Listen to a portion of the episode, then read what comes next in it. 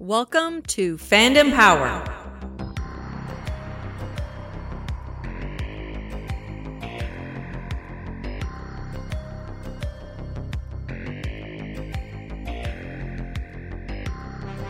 I don't know if it's an open license thing because there's no like Disney appears to be trying to stop some of these guys, but Yeah. it's essentially like you know you can buy Star Wars figures in a Dollarama because Yeah, yeah. because somebody bought them and they just put them on the you know they're there's like a, a, a resale license. I, I'm not sure how it works. I feel I'm- I'm like- sure, I feel like, like, I'm sure it- you know better, like because you could put a Star Wars figure on your shelf, right? Like, I, I mean, feel like Dollarama is the uh it's like Big Lots in the USA where after Walmart and Toys R Us and the other big box stores have had their Right. their go at it, If there's They- a warehouse still somewhere, they sell say, it off "Okay, to a I'll clear yeah, to a clearinghouse. And the clear the clearinghouse is essentially Dollarama, right? So that's what I was, and my research led me to. I was, I found this the Ultra Saber attack. Basically, was Okay. like this guy wrote this thirty-two point, uh, just diatribe attacking Ultra Saber, and then through it, I found a subreddit on Rebel Sabers, Sure. and it was after I found all the YouTube videos and all the rave reviews and quick shipping and real happy and everything. Right. And this subreddit was like, these guys are scam artists. Oh, they're just boy. ordering. They're ordering Chinese sabers from China and then just, just shipping them to themselves, repackaging them, and shipping to you at 300 times the markup. So I did some research and like YYD in China makes these sabers. Yeah. But the Hasbro sabers are also made in China. Right? Well, Like, let's be honest. Like in, in in my line of work as a toy retailer, what Right. not made in China? Exactly. So what this guy has done is, and it's it's actually pretty smart if you ask me. He's reached out to the manufacturer, and he's getting these sabers and their relative quality. I mean, they have they have tiers of quality, right? And and um and he's importing them, Yeah. and then he's distributing them. Uh, you know, with a with a different model for, and it wasn't crazy expensive. They were like ninety dollars a piece. I say Uh, this, you know, there are only so many tire factories in the world that are making tires. So, you know, today today we're making Pirellis, tomorrow we're making Toyos. Do you know what I mean? Like, Yeah. you know, Yeah. If I were to order right from the Chinese distributor, which you can Yeah, do, yeah. and you can also go to Alibaba and, and put another middleman in there, but you Sure. can. The shipping is, is they ship it on a boat and it's like six to eight months, and the it's like twenty five dollars Canadian for Yeah. the item, super super cheap shipping because it's coming by a boat.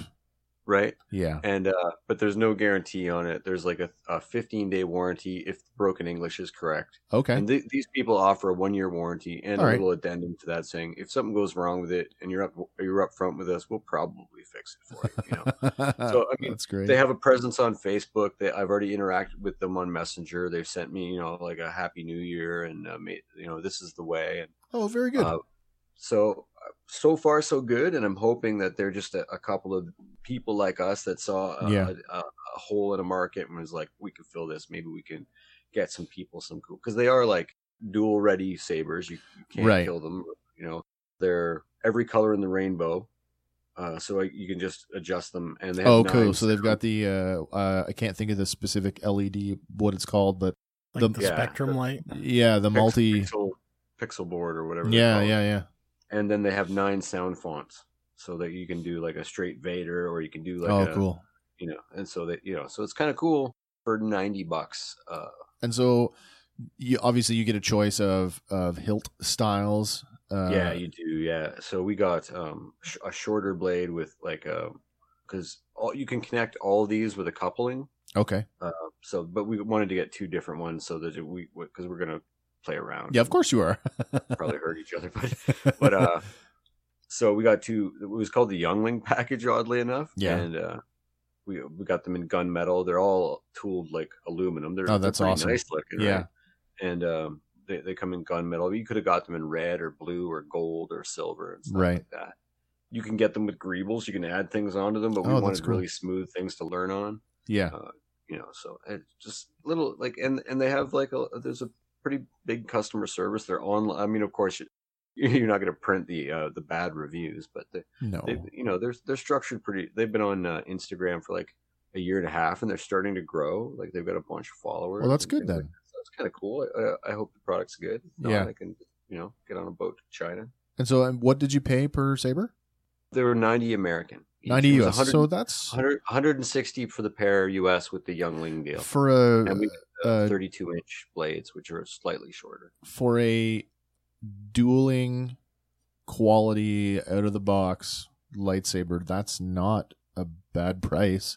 That's a really good price for. That's what I thought. Thing. If, Yeah. if we can, if we can give her with a little aplomb, and you know what I mean, and Sure. and, and nothing happens, and all the functionality works, I'll, I'll be I'll be super happy. It, um, I you know, rem- it's not the sexiest looking thing, like you know, No. it'll it'll film a cool fan film. It'll we'll go to uh, well, this is it, right? So if I mean that's Halcon and be the talk of the town. if that's what you're doing with them, I mean, and I'm just going to go back a few here when we were, oh, I was probably late teenager, so 18, 19, maybe even 20.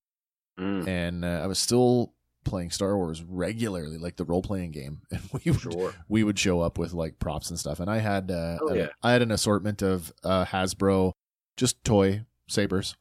And I can remember being out back at, uh, at a common friend's house and choreographing these long lightsaber sequences where we were making contact with these like Oh yeah. the, the old telescopic flashlight in a tube blades, right? And they held up pretty good because it was choreographed and we were, you know, we were telegraphing our moves. So like you kind of you kind of knew what to do and then you could speed it up and we weren't hitting very hard, so they they actually held no, up no. pretty well. So I mean, if you're going to do that with a dueling quality blade, I yeah, yeah, I expect you'll get some super good results out of it.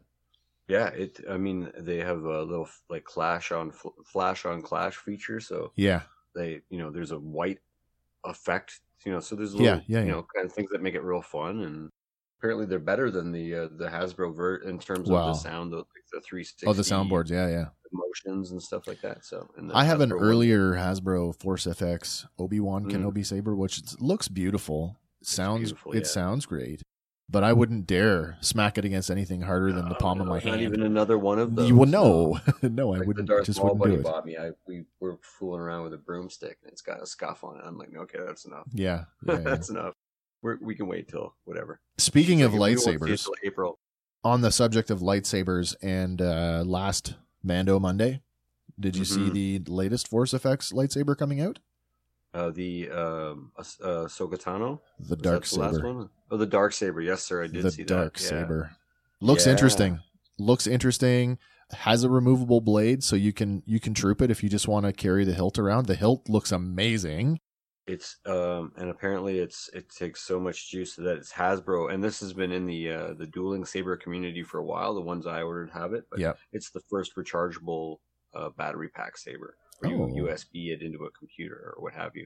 Yeah, because the uh, the tech, I guess, is because it's it's that weird compact sure hilt, so they had to reconfigure their tech. oh right because it's a square hilt not a round hilt Right. Yeah. Yeah. So I guess you know the insides of them are relatively all the same chassis. right right and um, yeah so i did a little research because we were looking at the people making those. I think there was there's a couple of youtube videos of guys having really cool success with them and then there's a couple horrible horrible fails and actually rebel saber jumped on a chinese one and Yeah. got it out on the market and was they were horrible. So they actually voluntarily recalled them all and offered Is people right, any eh? saber you want on the website even even more expensive. Interesting. So yeah but yeah they were apparently you could see the lights through the handle oh, oh, they were oh, just awful. They Yeah. yeah.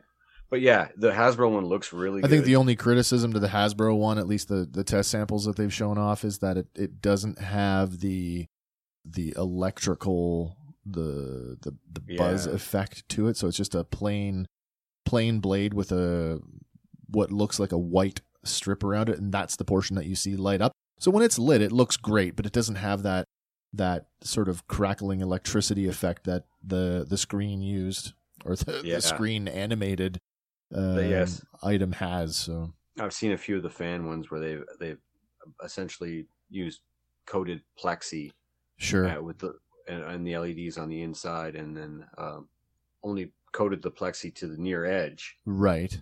uh, and then and then carved out the uh, Oh, etched right. the yeah. lightning pattern in it. So it would the lightning pattern wouldn't change, but at least you would have that you would have it there. sort of Oh, crackle of energy coming. Yeah, out. yeah, for sure, for sure. Hmm. It's pretty cool, actually. They hollowed the blade right out and Yeah. set the LED strip right in it, and then yeah, it's kind of neat. Oh, the evil Empire Corporation fighting for your money, and we're going to give it to I them know. willingly. I know. I know Lauren doesn't get it, but I, I don't. I, I just, yeah. Well, on that Yeah, note, it's true. everybody, hey, welcome back to uh, Fandom Power presents the Fandalorian. I'm uh, your host Wes R. Scott, and I'm back once again with our uh, producer engineer Andy. Hello. And uh, as you've been listening uh, all the way out in Halifax, Hank, welcome back. What's going on, fellows? It's been a couple of weeks. We've had uh, Christmas, we've had a New Year, we've had some time to uh, simmer and stew on uh, on the show. Presumably, you guys went back and rewatched it uh, the season anyway. times. Yes. Yeah, I got a I got a, a watch through on the season as well, and uh, the Lone Gallery episode that has since come out. I Yeah, finally, it was fantastic, but I was I wanted more. I- you know, Exactly. we talked about that earlier today. Uh, Andy stopped by the house to uh, just sort of touch base with me to figure out what we were going to do tonight, and I I said, you know, did you watch it yet? He's like, yeah, I did. I said, what do you think? He's like, it's good, but uh, there's some things they didn't talk about. So is there going to be more? Because I want more too. There's a whole season last time. There was basically one per episode. yeah, there really was. Yeah, yeah. So I think the best way, I, I'm not even sure. I thought, you know, would be great to go back and now that there's no pressure to to break the episodes down and and pick out the minutia that it just be a fun conversation to come back and just kind of gush on the the thing holistically i guess more as a Mm. What did we think of the season as a whole and did we have any standout moments that really you know speak to us alternatively i'd ask you guys was there anything on your your rewatch that you missed the first time around We sort of touched on it a little bit before Yeah. my uh, messenger got frigged up last week, but I started to notice on the rewatch the three stripes on the Right. badges appearing, and meaning Marshall, but not specifically Republic Marshall, because at the beginning of that episode, and I can't remember what it is at this point, uh the episode the marshal the Cara Dune episode where she's the Marshal, where uh we go so back to that's Nevarro and the town is cleaned up. yeah so that's a couple episodes later Yeah, That's right. Yeah. And she's got three stripes in her belt before she's ever well this is it Uh, right talked to, talking to Captain Teva with the badge. She's already got the three stripes in her belt, so it's it. That's one of the conventions I noticed that this white with thick and Three- two thinner red stripes Yeah. is, is galaxy wide indicative of, of a good guy. I the found the whole thing. I'm like, okay, so there's this this whole badging convention where okay, this particular alternating red and white stripe scheme is indicative. Okay, it means Marshall, but Mhm. to see Cobb Vanth has got he's got it on his belt in the Marshall episode, I'm Right. like because I never noticed that the first time around. I never had any Nope. reason to. Exactly. But it was the I'm like, oh, okay, first episode of the season, and boom, there it is. As soon you mean the marshal, and he walks in the door, and You mean the Marshal? Your Marshal wears Mandalorian armor? and there it is. I'm like, wait a minute. So then I'm like, let's let's get a good look at at her New Republic badge, and I'm like, well the the striping there it matches. So I'm now like, now totally what? matched. And as you say, she also was wearing a striped belt buckle before Teva badged her. So yeah, is it you know is there a bigger badging convention going on across the Star Wars galaxy than what we're aware of, and people just accept that sort of as a universal symbol? it would certainly seem so. I mean, uh, maybe it's just a an internal convention for them, but it's it's a nice little it's a nice little drop like to to watch that through. Yeah. Go, oh, that's you know a little verisimilitude, if you will. because I definitely went back to season one just to make sure to, that I had a firm grasp of what I thought I was seeing. And Uh-huh. uh, Cara Dune's costume in season one is completely absent of that. It's a plain black yeah. gunmetal uh, buckle. Yeah, as per the Galaxy episode, they totally kind of revamp her her. Uh, Yeah, she did. She got some uh, subtle Yeah, upgrades to her, her That's right. costume. Yeah. Yeah. They do mention that in gallery. Yeah, they this do, time don't they? Through, Yeah. They gave her a bit of a upgrade. Seems like she's maybe, uh, and I know there's not much there, but maybe a little more armored throughout the shoulders. yeah, I think they're a little thicker, and maybe Yeah. they they they tip off like they make her a little broader. Yeah, yeah. So one thing that the gallery episode did was it uh, kind of talked a, bit, a little bit about sort of the um, some of the uh, the guest appearances. They certainly talked about uh, Misty Rosa as Frog Mom Yes. and uh, her appearance as Kuiil. And I thought, oh, are we going to get the big reveal on like, Are we? we are we going to get who the, all the voice actors were? And they didn't do it. So. The word is still out on uh, my Vincent D'Onofrio claim, but I'm sticking to true. it. You ever see your mama Corey? Quite a sight. It's true. I'm sticking to Uh, it. to be fair, they didn't even do the Luke Skywalker thing. No, maybe they and were just- so you think that there's going to be more episodes where we're going to dig into that? I think so. I hope so. it's possible they they might all just be too busy. if if everybody's going great guns on on like it, you know what I mean, they might just be too busy. Of course, editors probably just do that, right? That's probably all editors uh, and stuff that's already been filmed because you notice that one wasn't sitting around a studio, No, this one was like all on set. Yeah. right? So it was all just stuff that had been filmed and somebody put it together for you know. Yeah. It was brilliant. Don't get me wrong. Like the uh, the volume being uh, hundred feet wide and twenty two feet high now. You think that I could remember that in our last episode, and and for the life of me, I could not remember that it was called the volume. But Yeah. as soon as I heard cool- it, I'm like, oh yeah, that's exactly what it is. I mean, yeah, yeah. That's a great piece of tech. I mean, wow. It's going to revolutionize making film moving forward. With like Favreau said back in the first season of of gallery episodes, he's like, you know, different people were doing it to different degrees in different ways, but nobody was talking to each other. You know, like nobody was bringing their ideas together with, you know, the other people who were doing it to try and Yeah. and make something cohesive at it. So they really are Mhm. the first ones to. Here it is. Here's a working model of, of how this thing can work, and you know, as we said before, Lucasfilm being sort of these tech pioneers when it comes to you know how how entertainment is made and Yeah. proving it once again That's the way of the Jedi. Never stop learning. and the first to realize that game engines are better than the film engines they had. because they can render in uh, what 60 frames per second or or So- better Yeah, or even better, 120 yeah now. yeah And- exactly And in, and in real time. well that's the Like they, thing they could put you in a green suit and you're uh, an alien and on the screen fighting with a crazy green Yeah, lightsaber totally. in real time. It's pretty awesome.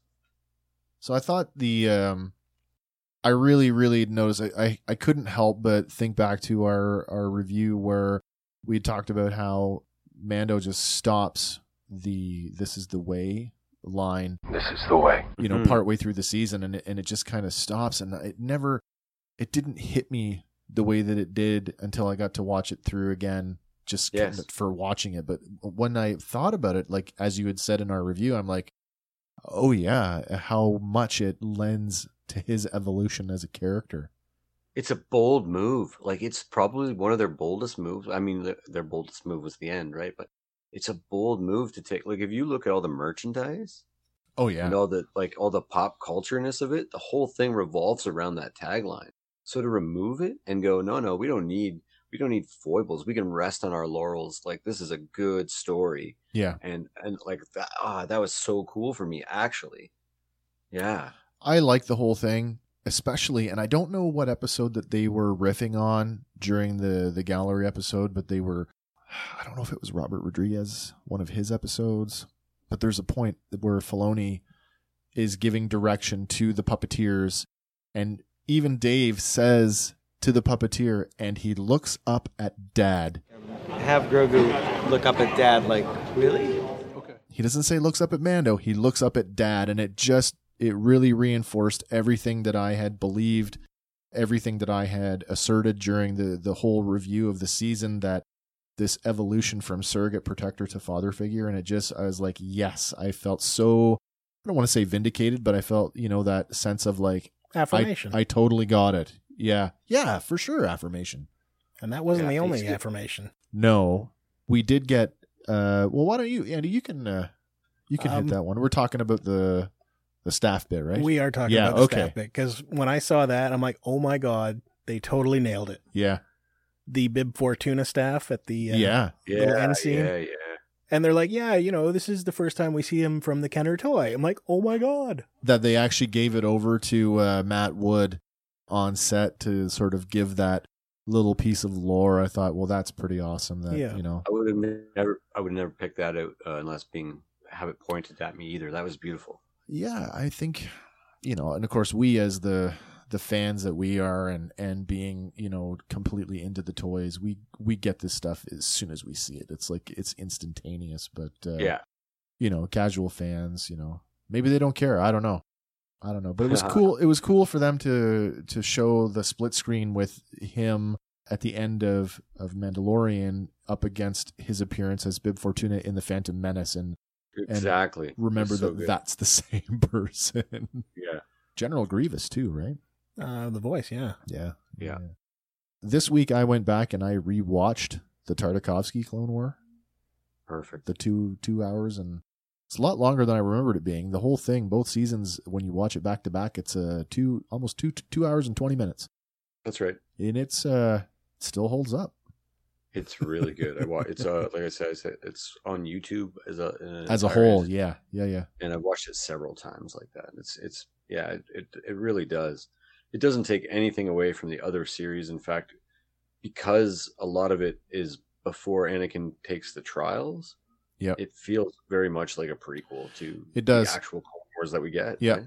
I think you could take the first season of the Tartakovsky stuff and you could throw it in as a an addendum to the uh, the the CGI Clone Wars. Like, hey, this happened just before this.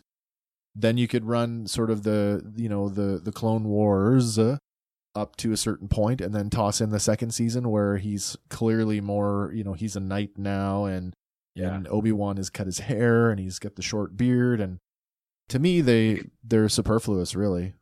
Yeah. You could have the kind of overlap you have with uh, season seven and Revenge of the Sith. Yeah, absolutely. And That's oh my god, Grievous is way more menacing and way more villainous in that series than he ever was in the film. And in my opinion, that's the most powerful you ever see the Jedi ever. Yeah, I would agree with you. Like, uh, is it Mace Windu pulls a Star Destroyer out of orbit? Yes, Star Destroyer Yeah. or Could be a um, no, there's that uh Destroyer, it's a, a- droid ship. it's a droid thing that they're using to it's got like a big jackhammer thing that they're smashing Yeah, the yeah, yeah, planet's yeah, surface with it. Yeah, the planet crasher or whatever. Yeah. but he literally rips it out of orbit. It's like, yeah, Yeah, for sure. Yeah. You never see Jedi when they leap. They leap like hundreds and hundreds of feet. I mean, I know it's it's easier to do in animation. It looks it looks fantastic, but that's in my opinion, you've never seen the Jedi that powerful. I'd No. love to see a live action, you know, Jedi that power. Who knows with this uh, acolyte uh, series that's coming up, set in the High Republic? Maybe Yeah, we'll maybe we'll get that. The High Republic. Yeah. Yeah. Uh, I'm really excited about all that stuff. Um, and apparently they're furiously at work at a few of the projects.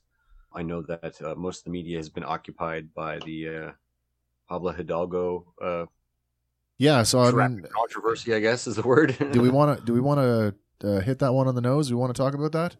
yeah, we might as well. I mean, it's relevant, right? It sure is, yeah. all. As a fan of both Star Wars and as a like a fan of theory, like Yeah. well, he's been around for a while, so I feel like I feel close to that kid too, right? So I mean, for Um, for the listeners who aren't aware, there's a very uh, very popular. We've mentioned it before on the show too.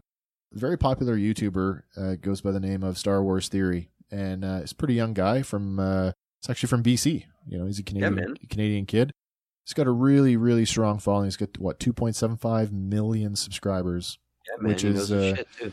It's very very impressive for a uh, for a YouTuber for who's a who's essentially a, a one person operation to the point where you know when you have that many uh, followers and you have that many subscriptions on YouTube for uh, a multi billion dollar property, you are driving a lot of attention towards that property because Sure. you know you you have that fan base. So Let's not forget his fan film. well, yeah. So the Vader, uh, Vader fan film. I can't even remember the subtitle. Fantastic fan film, completely funded out of pocket by himself. Had multiple conversations between himself and Lucasfilm, who finally signed off on the project and said, "Yes, you can do this, but you cannot profit from it." So Right. he did it completely out of pocket. It's still on YouTube for anybody to go and watch it right now, and it is a zero. Uh, it is not a monetized video. He does not make any money from this. So it's a pure passion project, and the sequel that he's Working on a sequel. Yeah. yeah, working Yeah. on a sequel. Cannot crowdfund for it. Cannot do fundraising for it. Has to. It has to be a true fan production. So he cannot solicit, you know, donations for it.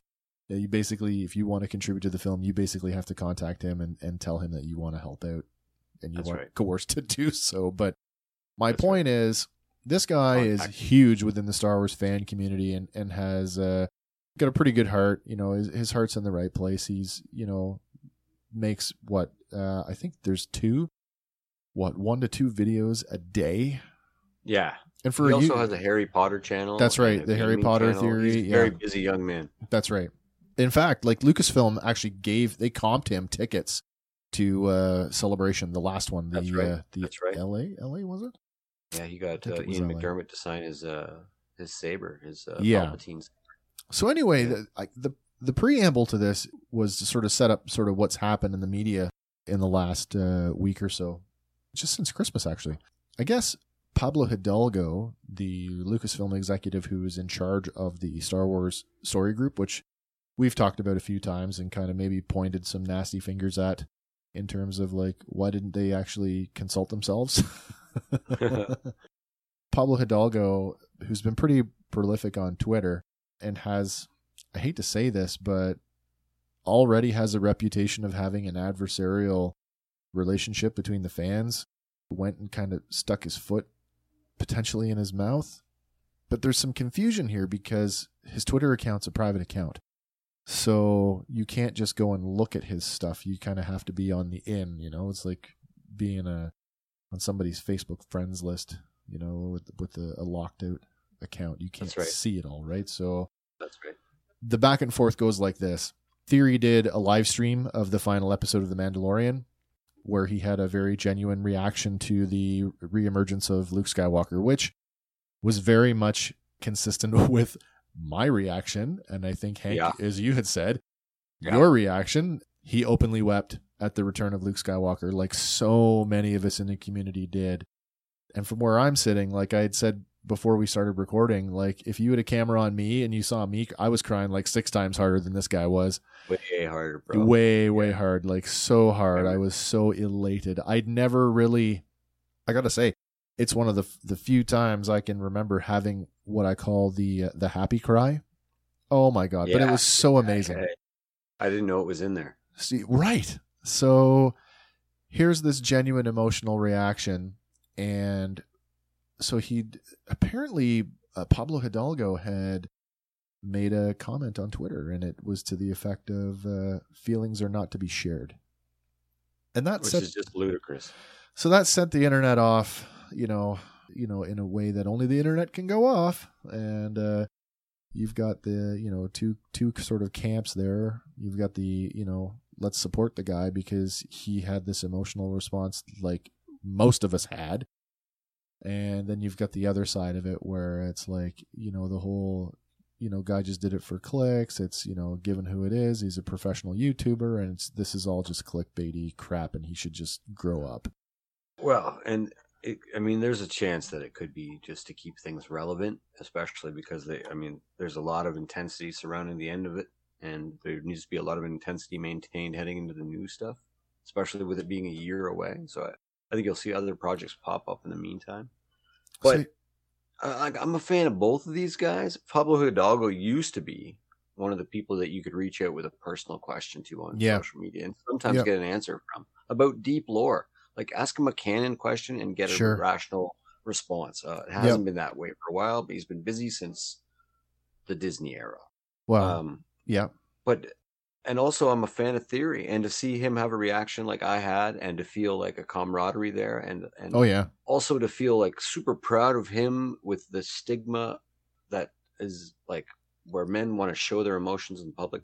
Really proud of him to put that out there and show it and not be ashamed of it. and that's the that's exactly where I went with it as a retired healthcare professional who dealt extensively in men's health and in mental health. Like that's exactly where I went with it. You you just stigmatized a guy whether you meant it and I mean Pablo Hidalgo I guess we should clarify this a little bit more cuz the, this the Mm, story gets a yeah, little bit yeah. thicker, right?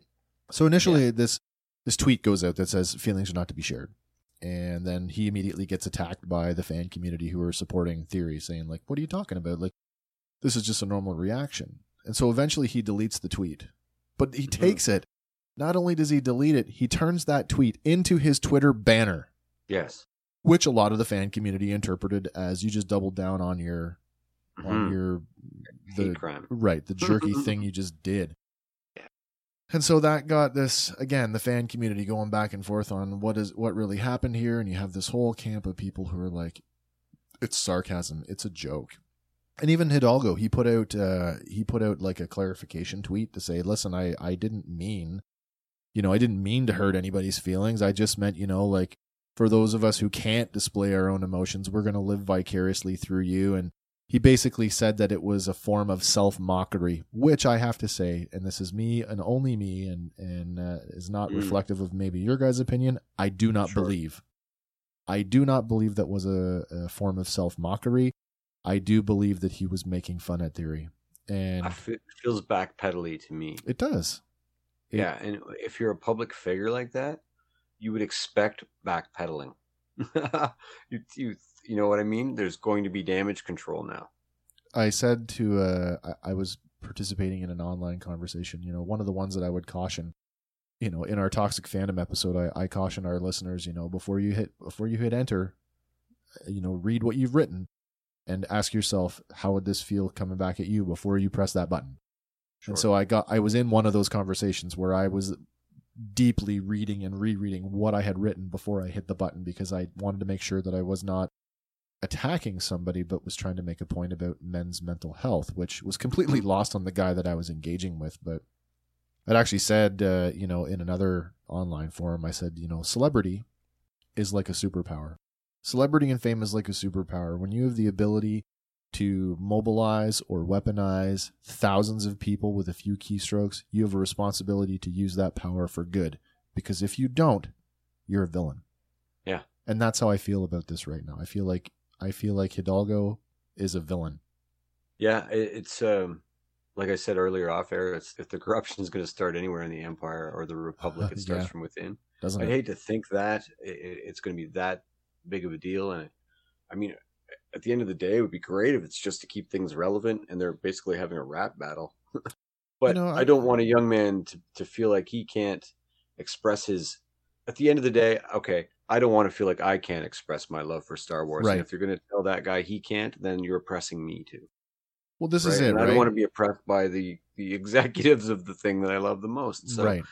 it does create an interesting moral conundrum.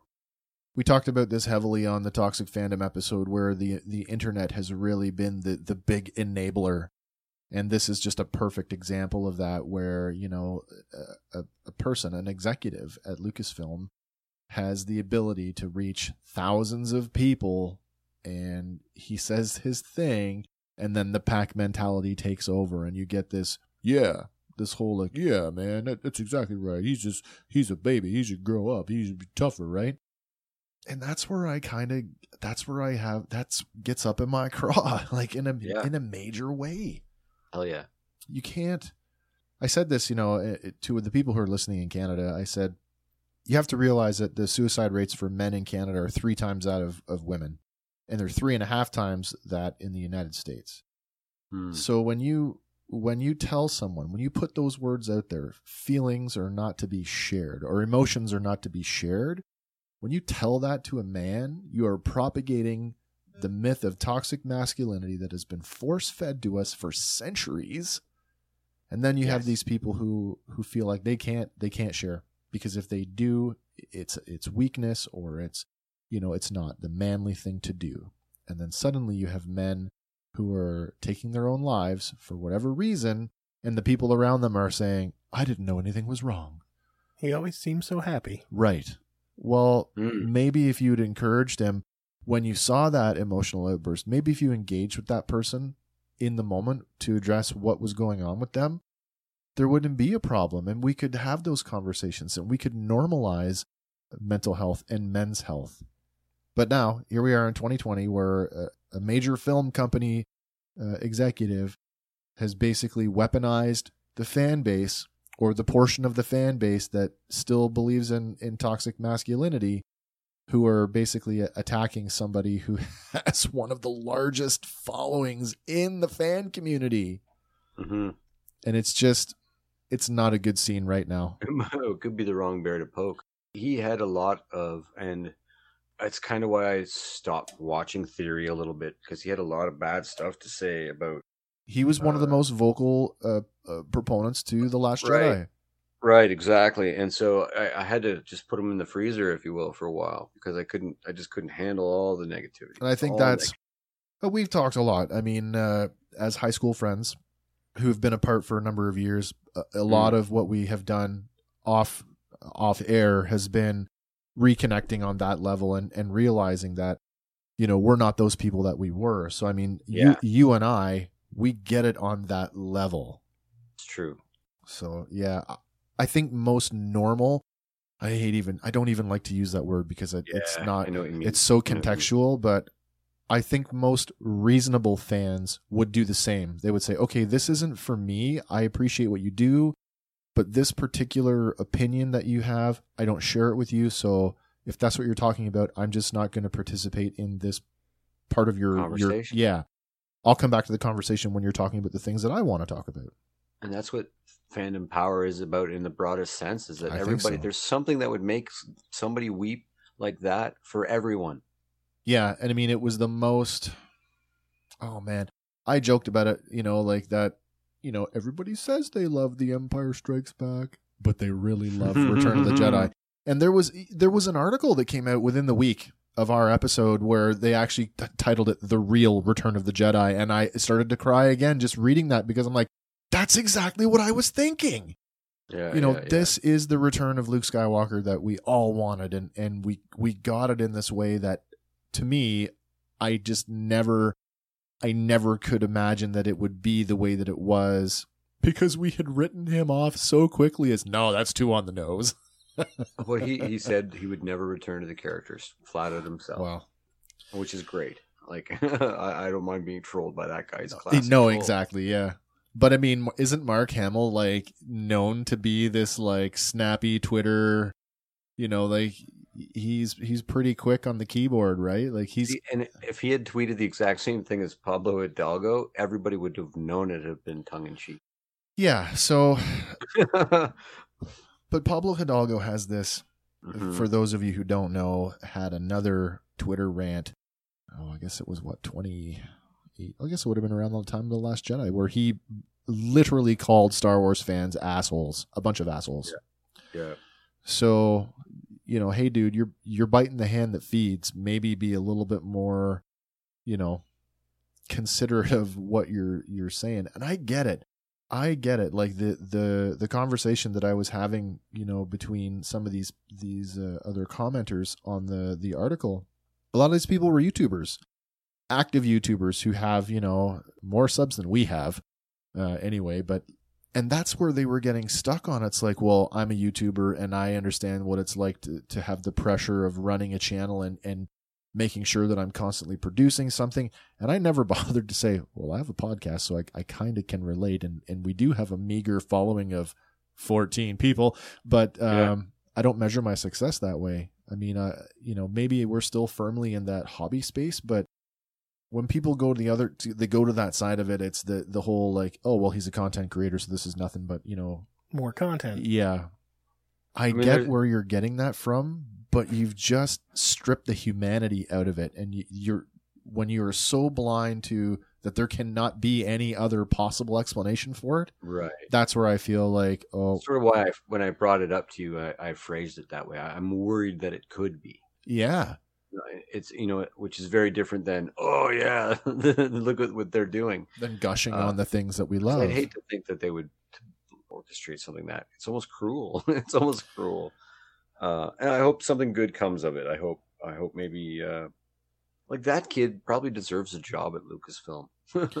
There were a few You know, I- comments that I read that suggested that. You know, it's like, or the the other one was like, "Hey, theory, don't worry about what Hidalgo says. Filoni and Favreau are doing his job for him." Yeah. well, it's true. I mean, yeah, make that kid an intern at, at Lucasfilm right now. Like, for, that's crazy. Ah. Yeah. What about season two of The Mandalorian, though? so it's I've really thought about this, and I, I mentioned it once before. I'm gonna I'm gonna kind of touch on it again, but it's the best television, and I'm not even Mhm. gonna say science fiction. It's the best television I've watched since the rebooted Battlestar Galactica. And when the rebooted Battlestar Galactica came on, I said hands down that was the best television on at the time. So, uh, Mandalorian uh, is in good company. It is the best thing on TV right now. uh, and I cannot recommend it enough, even for a non Star Wars fan. Yeah, not even is it the best thing on TV right now. It might be some of the best Star Wars Oh, there's no question of that. in in 43 years. There's no question that it is, yeah, again, something I've put some thought into.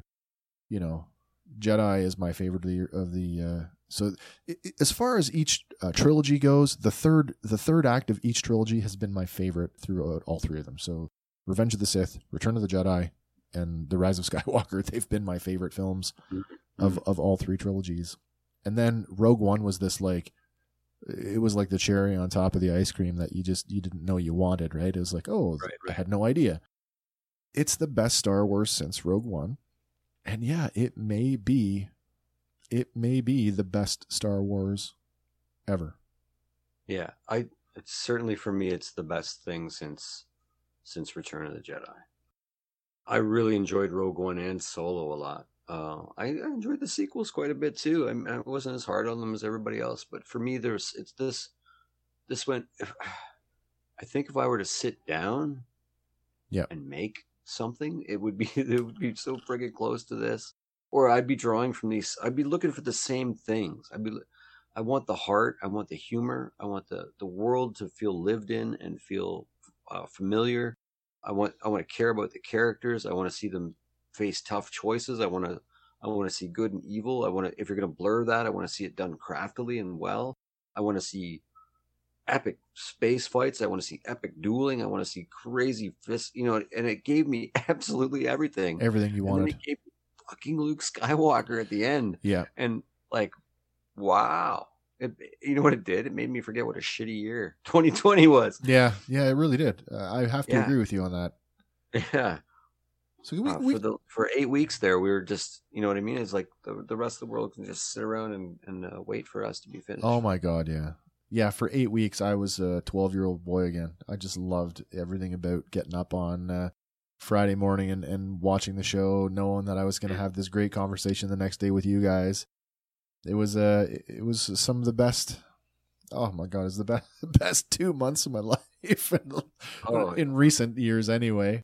certainly in a lot of ways i agree about that yeah those there's some moments yeah felt friggin' great to just be able to to do that experience it and then um, you know like in real time to just just crazy um i can't believe that it was that good and uh, we kept saying how is it going to get this How does good? it get Like, better? How can it be any better? When they brought Tython into the picture and we'd reached bedrock, I was Yep, like, where yeah. do you go from here? And then, like, they, they knew, right? And like, they knew that there was a bunch of guys sitting around going, how do we top these? And those things are, they're just, they're just a word for people who, you know, aren't as into it as our ilk, if you will. Yeah, yeah. And so the, the just the tiniest things that, that thing was woven together with such fine thread. I thought Uh, connecting connecting the show back to Rebels and getting that clip of the Bendu talking about the two moons, the Ashla and the Bogan. I'm like, what? Like, how are we gonna get any more entwined than that? Oh man, it's it's true. And I mean we got we got video games, we got the animated series. I mean the old animated series. We got the Yeah, the new stuff. We got like, you know, stuff from novels. We got stuff from uh, it I mean they drew from absolutely every source. every And- corner of the galaxy. and I mean, I, I've listened to our stuff a few times, and we we're actually they blow our minds several times. Several are times those guys? blow- our minds aren't necessarily blown uh, that easily. You know, like I'm, Yeah. I'm pretty hard on my TV. I'm pretty hard on my, especially hard on my Sure. Star Wars novels. Actually, I'm really, Yeah, I'm yeah. really, I'm, I'm sort of hard on novels anyway. But Yeah, um, the, I mean, I'm just so.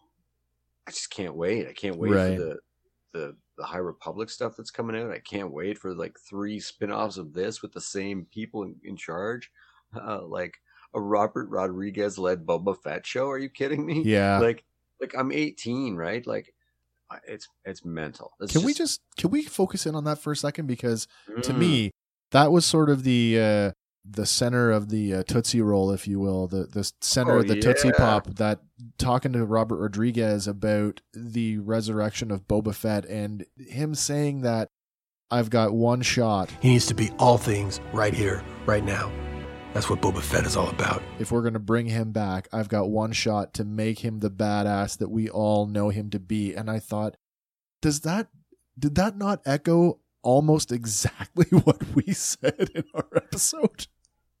Uh, One hundred percent. That and in that gallery episode, that was my absolute favorite thing when he showed that little fan film that he made, The animatic with the action figures. Yeah.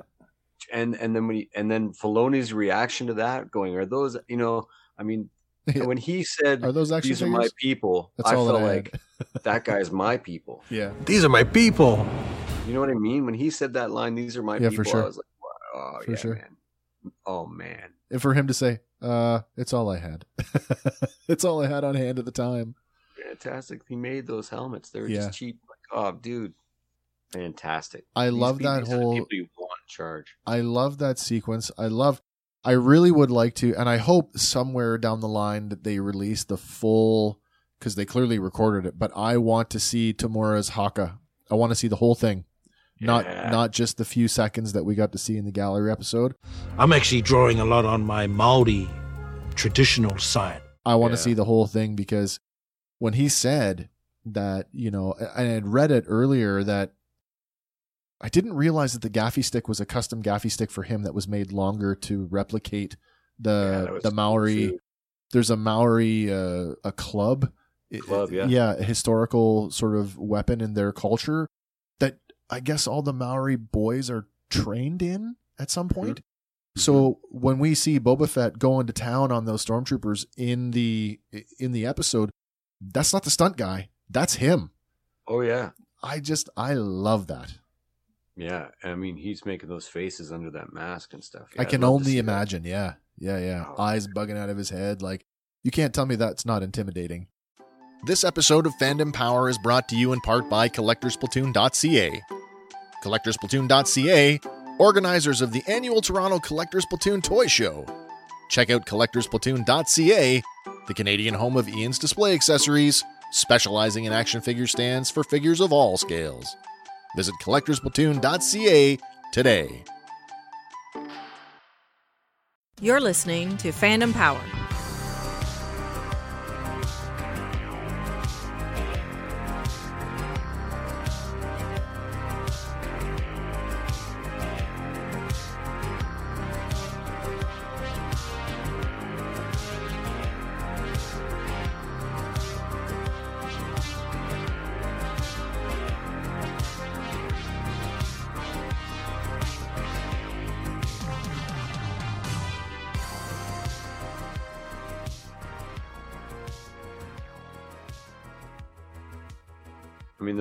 Saw the Slave One, I just, I mean, we knew Boba Fett was coming, and the the way they paced it, they let you breathe and and forget things were coming. Did you not like almost forget Boba Fett after three episodes? I mean, we Um, didn't intellectually, we didn't. no. But then you see that the Slave One fly into the, and you're like, oh yeah, oh yeah, oh yeah. There's because so much has been going on. Oh We're yeah, and we got Of that. course we're not thinking about Boba Fett. Yeah, we're we going got here. Boba We're Fett doing on that. Tython, bro. Yeah, we got come Boba- on. We got Boba Fett on tap. Oh man. Every time we need a little Boba Fett, we just we just pull the handle. There he is. But it was so worth everything they did with him was great.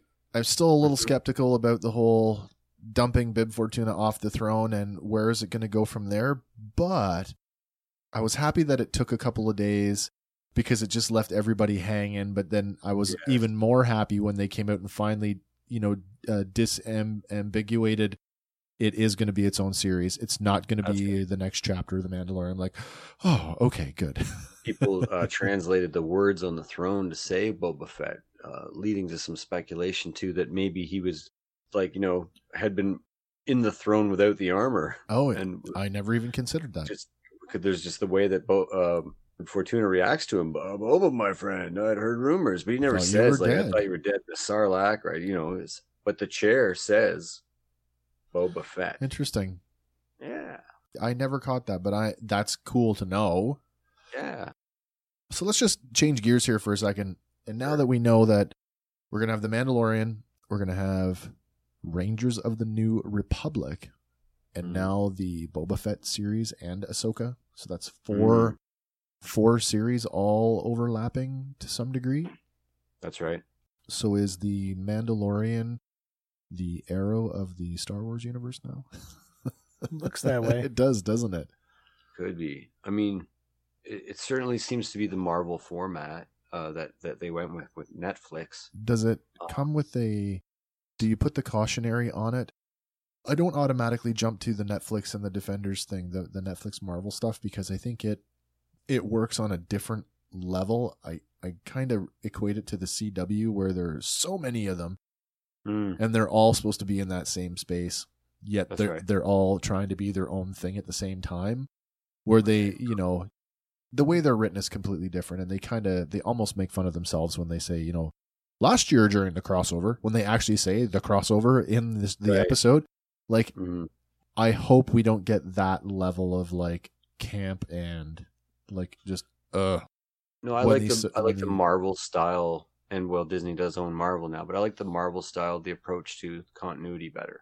I hope that Uh, the crossing over or the dipping in and out is as organic as Marvel. Yeah. Yes. Yes, and I would think that you have the same. Like there was a bunch of rumors about a Kevin Feige led project. I don't even know how to say that guy's last name, but like a Star Wars sure. project. Yeah. and that's interesting because he's had like he's one guy that's had crazy control over uh, a huge like 25 films and they Yeah. they really work as a single story too. Like you pulled off a crazy crazy feat there and it'd be nice to see. I, I would sit through something like that with star wars. I mean i was unhappy when the netflix stuff ended. I thought daredevil was strong. I thought punisher was strong. Yep. luke cage had potential. It really Uh, did, yeah. the other two were but they could have you know there was a lot they could have done. I i, I really liked the character of uh, iron fist too so and defenders wasn't all that you know but it just it lost steam and then they abandoned it and i'd hate to see like them doing too much cooking in one kitchen They never know, got to that heroes for hire that they could have done with that. Mhm. no exactly exactly you know and uh i i would love uh there's rumors of seeing the uh that that matt murdock pop up in spider-man Yeah. 3 so Well, you when you say like you know the the um, the analogy of too many cooks in the kitchen, we all agree though that the roundtable format for Mandalorian with the uh, uh, salt and pepper directors that worked. You know, No, I agree there, uh, and but it's that's more of like um, I mean maybe it's the same thing. Uh, several working pieces on one goal. So if this is a big, I think we're lucky in that. it's a story in a big volume, and we're Yep. just telling it in four different chapters, if you will, or four different novels to create a, a different. You know what I mean? Was there any? Uh, I'm just trying to remember now from the announcements. Was there? I know they talked about production duties, but did they did they give any directorial names away for any of these upcoming series? Mm, The only one that I know for sure is that Deborah Chow is doing the entire Obi Wan Kenobi series. Right. Uh, Okay. I, I just heard that executive production credits for the Ahsoka show will go to Dave Filoni. Yep. That they're still going to share production credits on the Mandalorian. That Jon Favreau will be leading the uh, Rangers of the, the uh, New Republic. Yep. And that the Boba Fett show will be led by all three, but the third person being Robert Rodriguez. Right. Every one of those guys is a director, a writer, producer, an actor. Yeah. Yeah. Yeah. You know, it's going to be fantastic. I feel like we we got the secret sauce in Mandalorian, where that was the the I dare say the perfect combination of writing, production, and direction, pretty consistently right out of the gate. And my fear is that that somehow, you know, they kind of went because remember there was a time not too long ago. Uh, shortly after the uh, acquisition of Lucasfilm by Disney, and they were like, Mhm. "Okay, it's going to be Star Wars movies from now until forever." And Yes. then they kind of went, "Oh, well, hey, after the whole backlash after the last Jedi, they're like, let's just slow everything down." And there were some projects that got dropped, So many, so much crap happened at that right? particular point. Like when they call Solo a, box office failure, it makes me insanely mad. Yeah, It, it, yeah, it absolutely makes me insanely mad. The, that movie made like three and a half million dollars more than than its budget in the opening weekend. By the way, right, right. and it still made way more down the line. Its DVD sales were through the Blu-ray sales Sure. through the roof. It's, Yep. Fans love it. Uh, They're uh, they're probably going to be making a Lando show eventually. The Lando show was announced in the. Uh, yeah, it was announced. yeah, That's correct. Yeah. So, and I think there'll be elements of that there. And I, for them to put that much pressure on a filmmaker or on actors or on a, a, a even a writer or an editor, so you know, any any member of a, of a filmmaking group, put that much pressure where you can make millions of dollars for a corporation and be called a failure. There's something. Yeah. Broken at its at its very spine. I'm not a Hollywood bean counter, but the more editorial I get with the entertainment properties that I consume, the more I learn, and they pretty much have to they have to double their production budget to be considered successful nowadays because of the marketing costs associated with uh, promoting the film. That's the way I understand it, anyway. Mm. And so, I mean, and they've set this bar so high with the billion dollars being the new Oh yeah, yeah, yeah, You know, it's the new million, right? And like, yeah, yeah. you know, that's what I say all the time. Like, uh, when, I was in high school, hundred bucks last you a week. Hundred bucks, a thousand dollars is the new hundred dollars Thousand dollars. I'll be through that. I'll be through that in under a week. under a week. Under a week, easily. Grocery shopping, for God's sakes, for two people for a month is, is you know what I mean? Like, Yeah, so, I, I don't know. It's just it bothers me immensely that that uh, Well, I'm sorry Yeah. that it, I did not mean to trigger you. No, yeah. well that that's especially solo that one property it, it just it i think we're going to look back fondly at that film in particularly and go that like maybe it'll be a good thing that not not a lot of people looked at it deeply because i i think that's a masterpiece as well I very much enjoyed that movie, like, and I can go back and watch it virtually any time.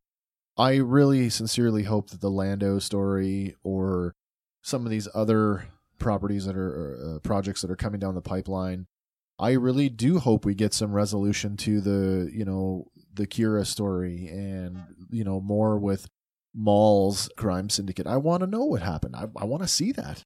oh hell yeah there, uh, there was there was a there was a lot of stuff i'd like to see the uh, han and her relationship Yeah. resolved like Yeah, for at sure. some point i mean you can see him why he's sort of a scoundrel by the time we meet him in a new hope he's like maybe his heart was broken you know? Absolutely, but Uh, it's just cool cool stuff yeah.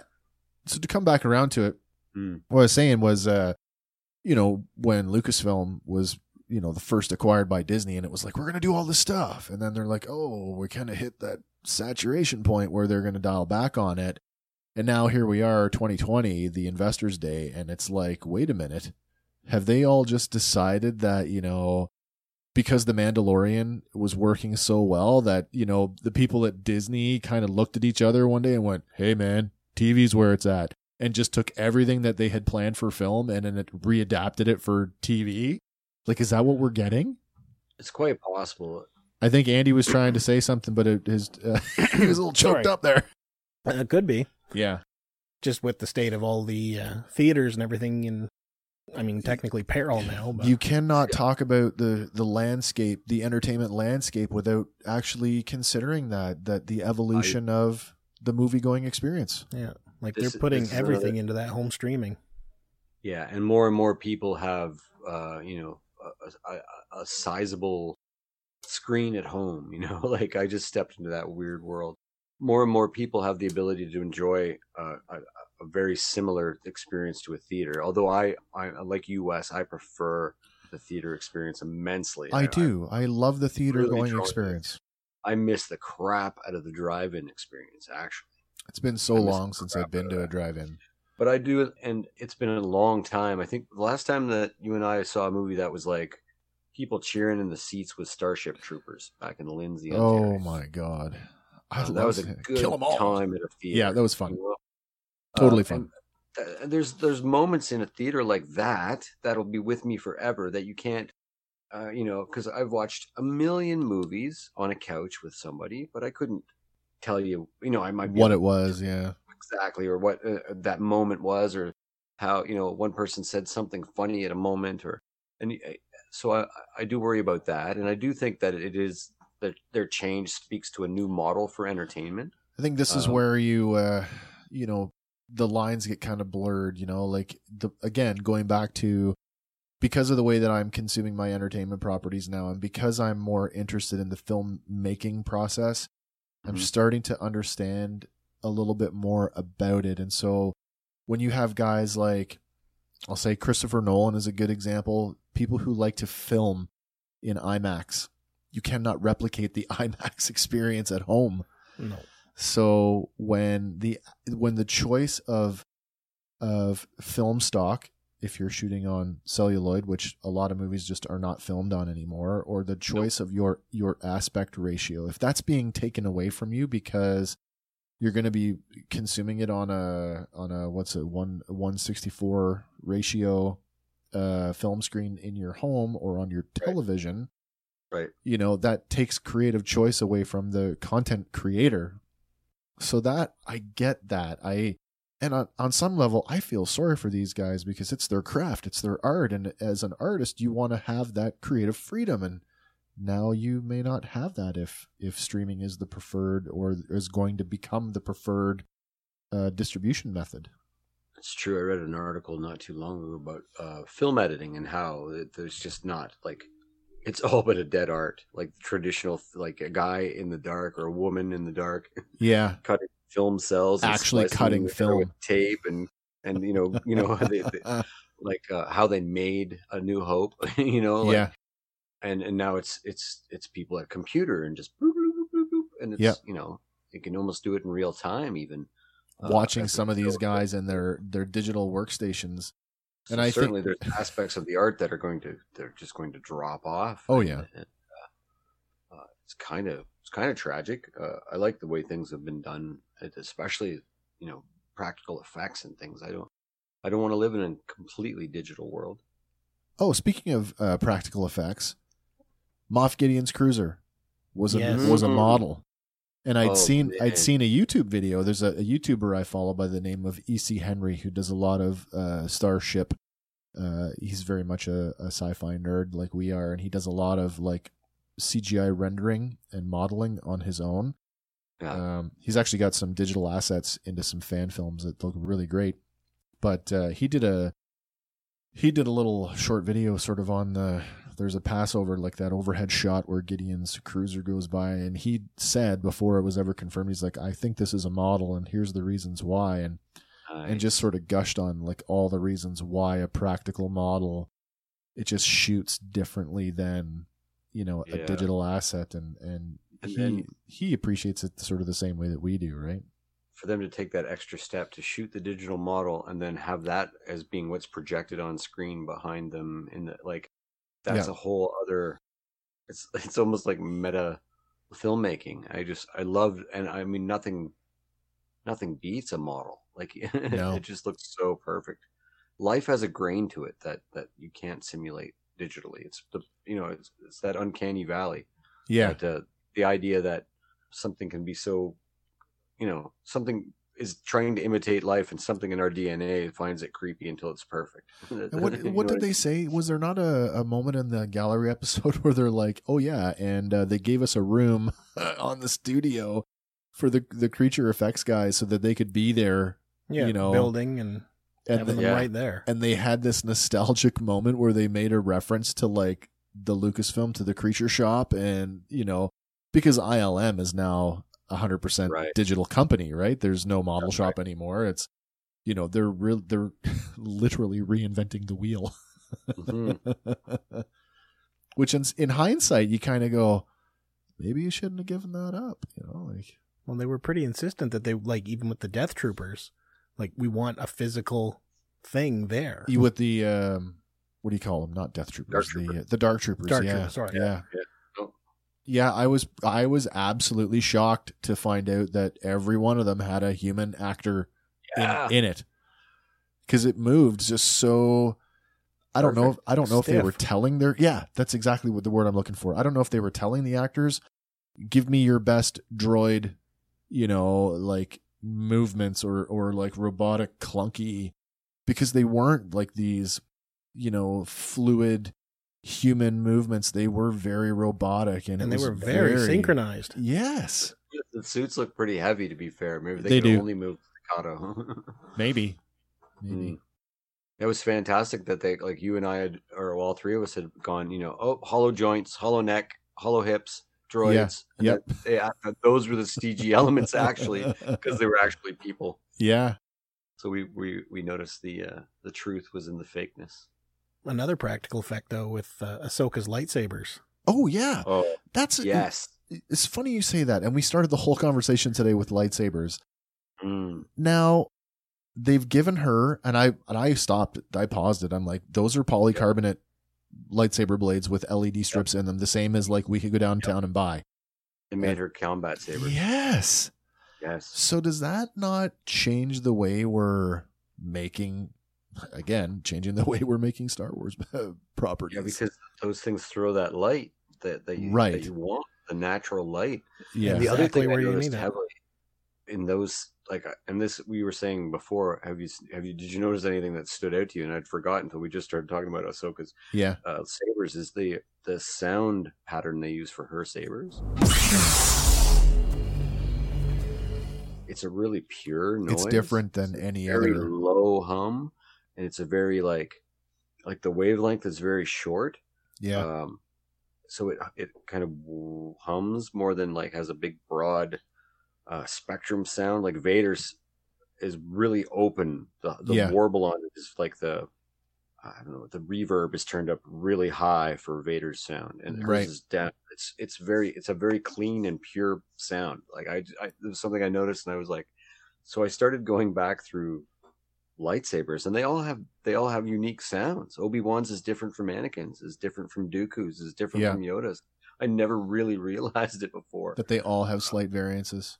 Yeah. So I'm uh, these uh, combat sabers I purchased have nine saber variants. I'm I'm kind of interested to hear the different. Yeah, I really like the Ahsoka tone. It's beautiful when you Yeah, it go back really and is. watch it. Just listen to the hum of her saber. It's beautiful compared Oh. to all the others. I mean, as somebody who initially was opposed to the rewriting of how lightsabers worked, once I get fully got on board with the whole imbuing the crystals and Sith crystals are are are broken or Mhm. bled, and that Bled, her yeah. hers are are Sith crystals that have been healed. Purified. Yeah, I totally like. I totally buy into it, and I I really like that aspect of why she has white. Uh, white lightsaber blades is that she actually Mm. uh, she healed those broken crystals or or bled crystals. Thought that's pretty cool. Yeah. It's a very very cool aspect. Yeah. Question for you guys: Has anybody seen uh, Wonder Woman 1984 yet? Not yet. I haven't. I have not. No. Okay, well that's going to be another episode then. Not that I want. I don't. Not that I want to talk about that Yeah. movie. Had you have seen it, I I wanted to maybe follow that up with. Does that change our opinion of what the Rogue Squadron movie might be? There's a the, the um, Chris Pine has been teasing things in the media if you've seen it lately that he knows the entire story and it's amazing. for Rogue Squadron. Yeah, so he's been Oh, all over good. social media and even a couple of uh, fan, fan article things are So I wonder Or if that means he's going to be in it. oh possibly possibly. Do you know what I mean? Like, Yeah, yeah, yeah. Well, hey, okay, Yeah. so let's make a point to uh, once you guys have seen uh, 84, let's Okay. come let's come back and and talk about that as it may pertain to um, Rogue Squadron because all right. um, uh, you might I don't want to influence what you think of it, but uh, really, eh? Okay. yeah, All right. yeah, yeah. If you liked, uh, so I'll put it to you this way: people were asking me what I thought because we did, we spent the money and we got it on Christmas Day. Yeah, you were all over social media Right. defending. I saw that. Yeah, People that were was- attacking you for renting it. Oh, it's totally fine. I, I don't care if you don't want to. Yeah, I know, If you don't want to pay the money, don't pay the money. But you know, Mhm, Hollywood's not going away because you didn't pay thirty dollars for a rental. This is it. yeah, yeah, yeah. Because the millions of Netflix subscribers made it the biggest movie studio on the planet. So put that in your pipe.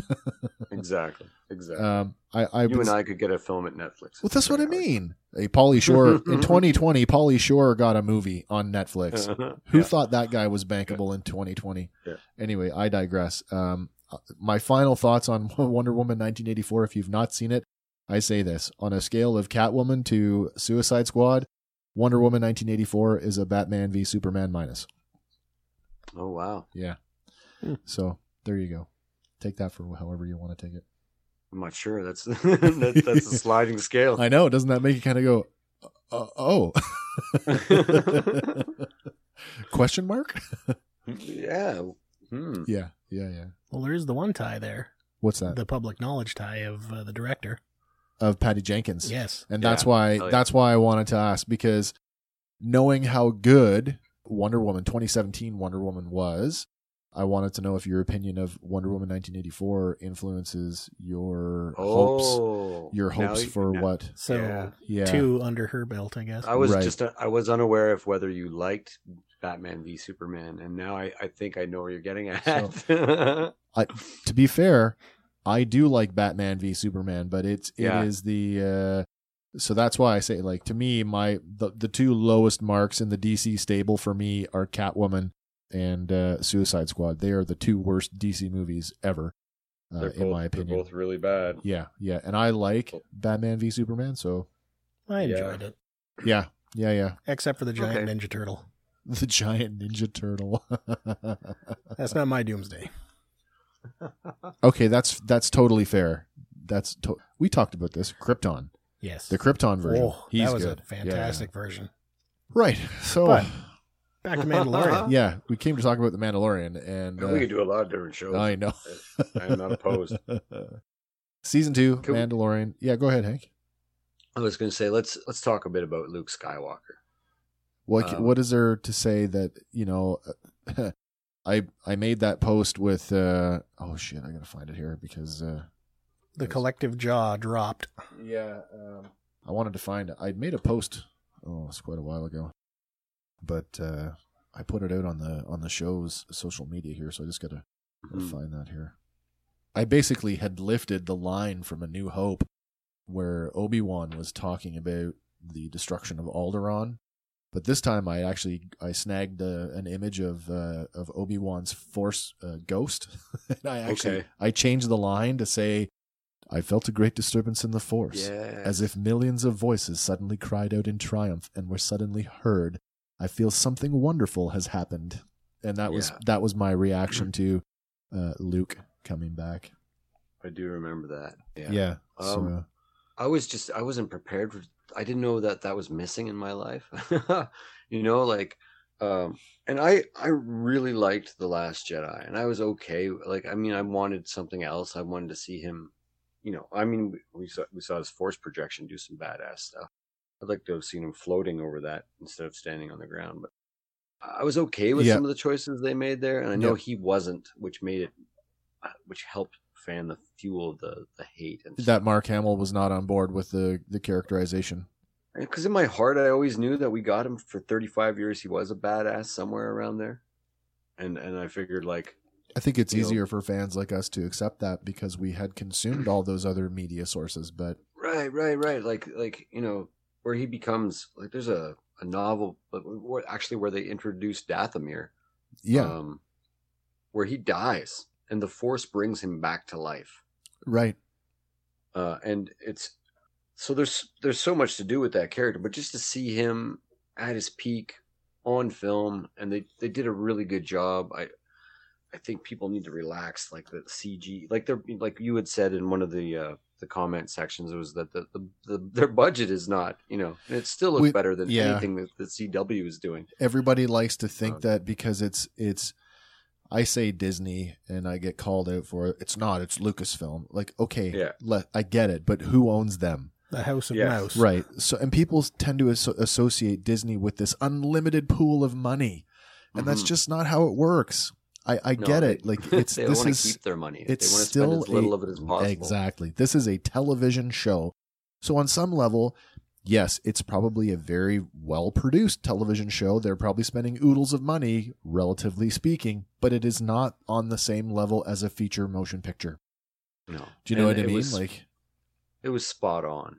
Yeah, I mean every moment of it, like it makes me go, "What the heck could you even do in season three, or with three other TV shows?" Like, like the sky is absolutely the limit now, or the, the I guess the center of the galaxy is the limit now. You, we can go absolutely a- ape shit.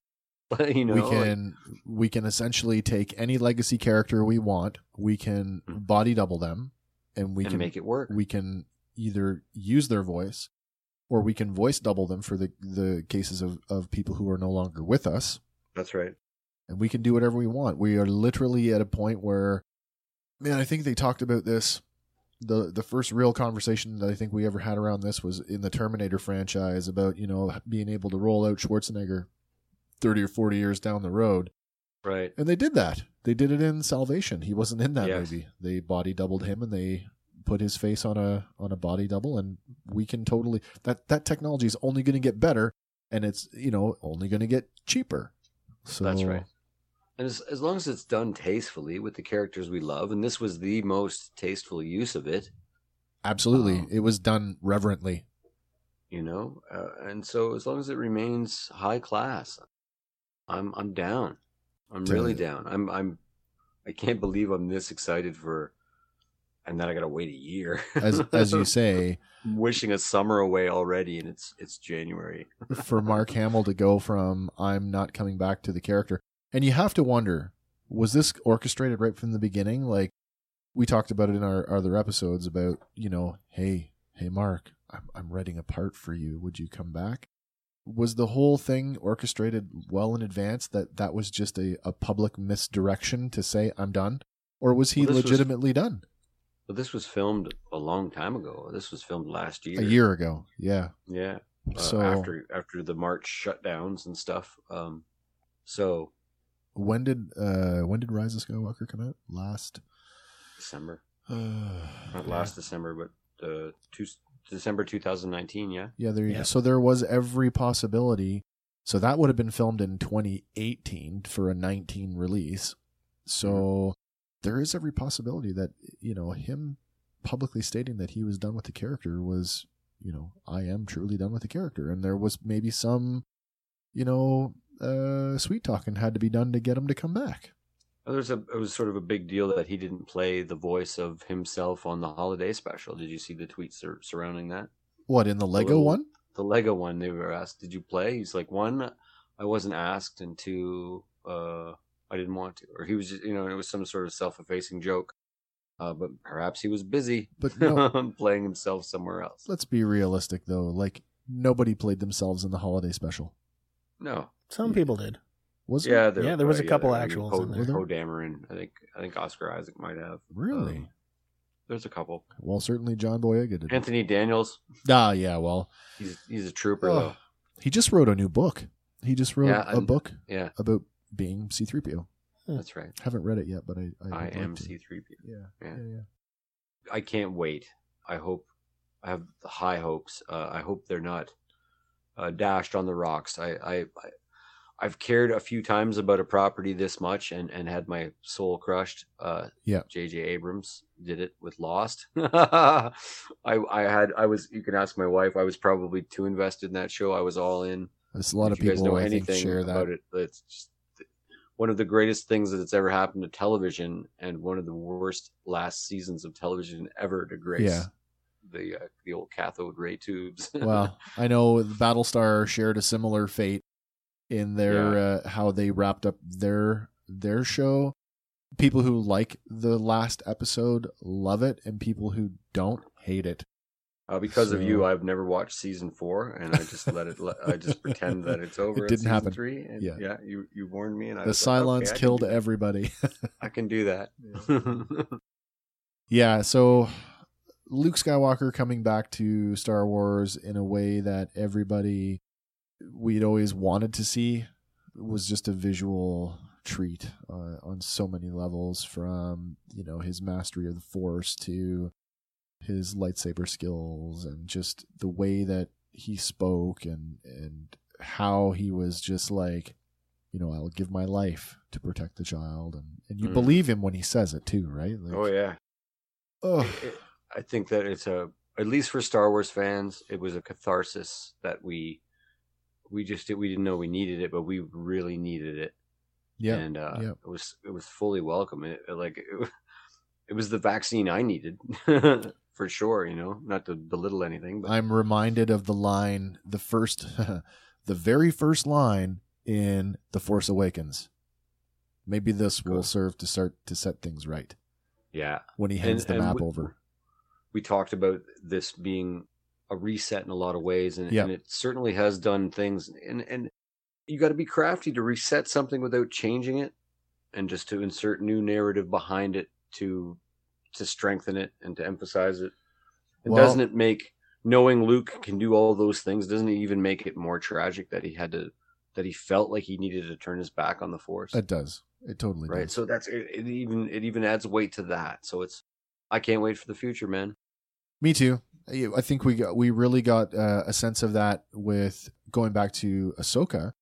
I mean, you have this character who, when Clone Wars debuted as a theatrical film, and you know she was this juvenile. Like you can't tell me the very first time you saw her that she was just this throwaway character that you thought, "Oh my god, why this is so childish." And I absolutely hated. I shouldn't say that I hated.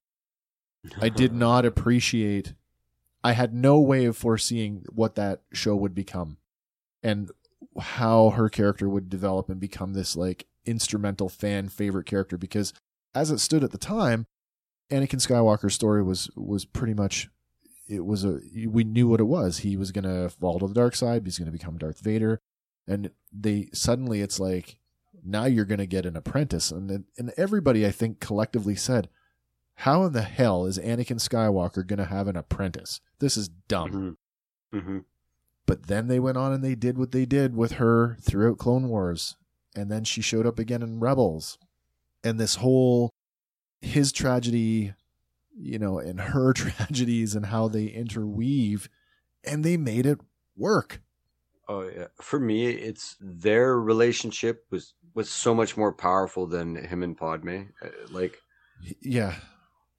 That's like I believe that he fell to the dark side because of Ahsoka and the the choices she made and and I know it was the straw and that you know the proverbial straw and that it was many many layers but Yeah. I just it feels so much more believable than what we were given it adds so much more to it It does. for sure It does. But in the sense of like, you know, adding something and having to be careful about how do you how do you retcon something and not screw up the thing that you're retconning. Do you know what I Mm. mean? And Ahsoka Tano is the, the probably the perfect example within Star Wars of this is how you retcon something and you make it you make it work on on so many levels, right? you take a property like Star Wars where a thousand people or a million people their favorite character is Darth Vader or their their Yep. favorite character is Luke Skywalker or Chewbacca or Han Solo. You could go on and on and on, and then to bring a brand new character in, and then to make her as strong or stronger than any character that's in your stable is Yep. is amazing, is amazing. And like my, my my wife says all the time, if she had Ahsoka Tano or Sabine or even Cara Dune when she was when a little she was girl, a kid. Yeah. her life would have been way different.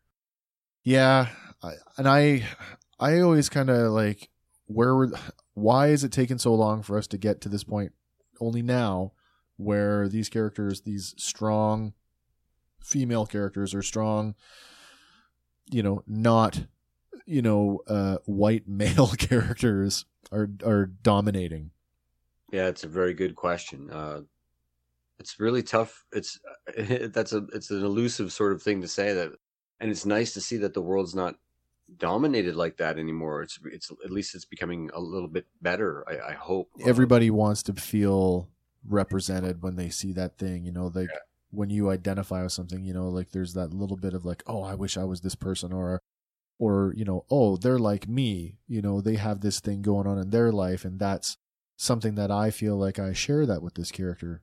But if that if that character looks like you or identifies you know Right. in, in the ways that you do that makes it so much more real. And so when I have conversations with my friends of color my friends that are female, it that helps them. Like it's it's super important that they get this, this representation that like it is that we take for granted. You know. I think all the Uh, people who uh, you know who who scream you know social justice warrior you know at the the mere idea of you know a- a colored character a trans character or somebody who just identifies as something else other than male or female you know it's that whole that whole thing. As a as a cisgendered white male i can never appreciate what it's like to be uh, oppressed like a black person. I just i can't because i'm Nope. i'm never going to be a black person. I've never been a black person so i cannot experience what they experience every day. But i think i can appreciate the idea that you know that representation in a major hollywood production means something Oh yeah, I have a good friend from Brooklyn, and he uh he's a black fella, and he just the way he said, you know, he said when I saw Black Panther, man, Yeah. he's like, like no one ever talked to him like that before. Right. Really, you know, on film, you know, like I mean, there there's there's historical movies about slavery and things like that. He said, but Sure. there was never anything that I could just sit there and go, oh, I wish I was that guy. You know, like Yeah. like our Indiana Joneses, our like our every movie we ever had. Right. Yeah. Right. And without any pandering, without any like Shaft was a pimp first or whatever, you know, or any of this other yeah. Yeah. Yeah. this negative connotations. And for him, that was so powerful.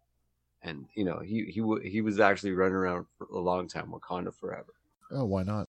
Yeah, man. He wasn't alone. You can't tell me that he was alone in that. oh no, that was so powerful Yeah. for them. Yeah, yeah. I watched the thing. It was uh oh Jimmy Fallon. Jimmy Fallon did a thing where he set up uh, basically like a, a camera, like a like a photo booth, and he invited basically uh, members of the audience to like send Chadwick a message about what Black Panther meant to them. Perfect. But it was done like a hidden camera bit where Chadwick was behind the curtain and he got to hear what everybody said, and then he got to walk Oh, out wow. he got to walk out and meet these people after they said their like their two or three minute bit and the, some of these people were just in tears like they were so like oh my god and and he was so genuine with them like you know like sure he did the like the wakanda forever thing for a lot of them but like the hugging and the emotional outpouring that these people got to share with him i it touched me in a way that uh, you know mind you, I'm also a 46 year old man, and my testosterone levels are, you know, a lot a lot lower now. So I am way more emotional about stuff than I ever used to be. But you can't, like, if that doesn't affect you on some, if that doesn't strike an emotional chord with you on some level, you are not human. No, it's it's true. I do find that about myself too. I see a, a snuggle commercial lately, and I'll be like, "Man, that's a cute bear." Yeah. Uh, Yeah. but no, it's it's true. Um, I love to see that stuff from uh, celebrities. I love to see. I, like. I, I have you know. There, I, I'm not a sports guy, so these are my my sports heroes. These you are and my me both. Yeah. these are my people, right? Like, so I, I love to see people giving and taking and and and and making it more of a symbiotic thing. That's why I love social media. It's like why I, I love uh, Twitter, where you can actually buy you can stumble into a conversation with somebody that like you would never in a million years think you know that would happen, Sure. maybe even get them to follow you and and and Yeah. um, it's just a cool thing that, that that that you know you could reach out to somebody and have them you know uh, I like the world. It's pretty cool. it, the world is definitely a lot smaller now with the internet and, and social media is definitely uh, plays a huge role in that. It plays a huge role in what we do here on the show. Uh, without it, I think we would, uh, you know, we'd be kind of treading water some days. oh But yeah, yeah, yeah. It's been a, it's been a huge tool for us, and and uh, it's been a nice way to to connect with people who, you know, like this stuff on a on a similar level uh, that we do. But really, it's been uh, the last eight. Well, I guess it's been a couple more weeks now with the Christmas break and New Year's, and but uh, the last nine, I guess this would be the ninth, the ninth session for season two. Yeah. It's been a wonderful experience. I was so happy to be able to come back and and just kind of have a a little fan chat about what's going on. I guess I, I before we get going here, I just want to reiterate that uh, you know remember you know uh, celebrity it is a superpower. So you know remember before you uh, hit enter on that uh, on your keyboard. Remember what it would be like. Think about what it would be like coming back at you, and remember you know use your superpowers for good. with great Yeah, power. I think that's a that's a good yeah. It's great responsibility. Yeah. Yeah, I think it's a good message for everybody. Like, isn't uh, it though? I, I have a I have a little because I'll tend to go on a rant, right? And so I have a rule. I I automatically I'll type out something and I'll completely erase it the first time, Oh wow, especially if it's a, like an angry rant. I, Sure. I, I don't want to press send because I'm I'm liable to. So I'll do that almost every time that I want to interact, like yeah, you know, with somebody who's pissing me off on Facebook or something, because I'll say that stuff to the universe, but I don't really want to say it to that person, and it helps to type it. That's right. it. Yeah, no, no, I system. totally. I've done that too. I've I've had paragraphs of of you know well crafted response where you know uh, you know, when you're in these exchanges and they're three, four second, you know, one or two line bursts, and I've like, okay, I'm going to shut you down, and I've orchestrated and and sort of calculated this like multi paragraph response that you know on an eight and a half by 11 sheet of paper would be like two thirds of the sheet and i'm like no I, I can't say all that Yeah, Delete, is this delete, person delete. worth my time? yeah yeah yeah Yeah. well that's it for me guys i'm super super super happy to have been able to uh, do this i hope that uh, you know you guys have enjoyed the process as well man. really looking forward to getting back together to do this uh, as soon as we can. We've got a lot more Star Wars coming down the pipe, and uh, as you say, uh, is a bit of a renaissance for Star Wars right now. So, as long as uh, you know those fears that uh, that I have surrounding the uh, is this the beginning of the the CW of Star Wars? I I just hope that that in fact is not the case, and that everything stands on its own and that it's interwoven organically and, and we love it as much as we love the Mandalorian. But if not, we will be back for the uh, the next season of Mandalorian and a whole lot more in between. So Hell yeah. For uh, for Fandom Power presents the Fandalorian. I'm Wes, I'm Andy. And I'm Hank. and we will talk to you soon. May the force be with you. And may the force be with you. And also with you. Hey guys, thanks for listening to Fandom Power. Be sure to like us on Facebook and follow us on Instagram and Twitter. Stay tuned for our next episode where we'll be talking about another one of your favorite fandoms. Fandom Power is a Sawcast production.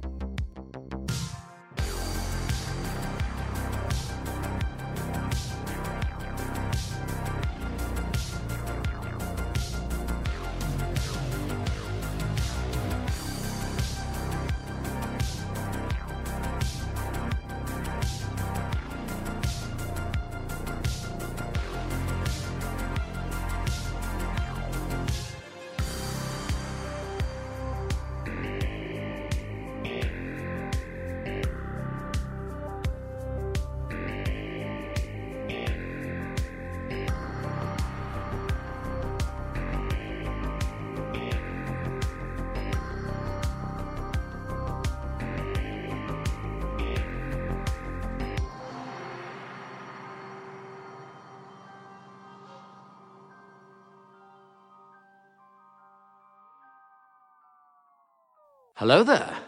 Hey guys, Wes here for Fandom Power. I just want to say thank you to everyone who joined us for our nine week Fandalorian review series. We had a lot of fun putting it together for you, but with a year to go before The Mandalorian returns for season three, we thought we'd like to keep the Star Wars conversation rolling. So, starting Saturday, January 9th, we hope you'll tune in and join us for Fandom Power Presents Order 66, our four part review series of the final four episode arc from season 7 of The Clone Wars. Do it. Have you ever wanted to start a podcast, but you didn't know where to begin?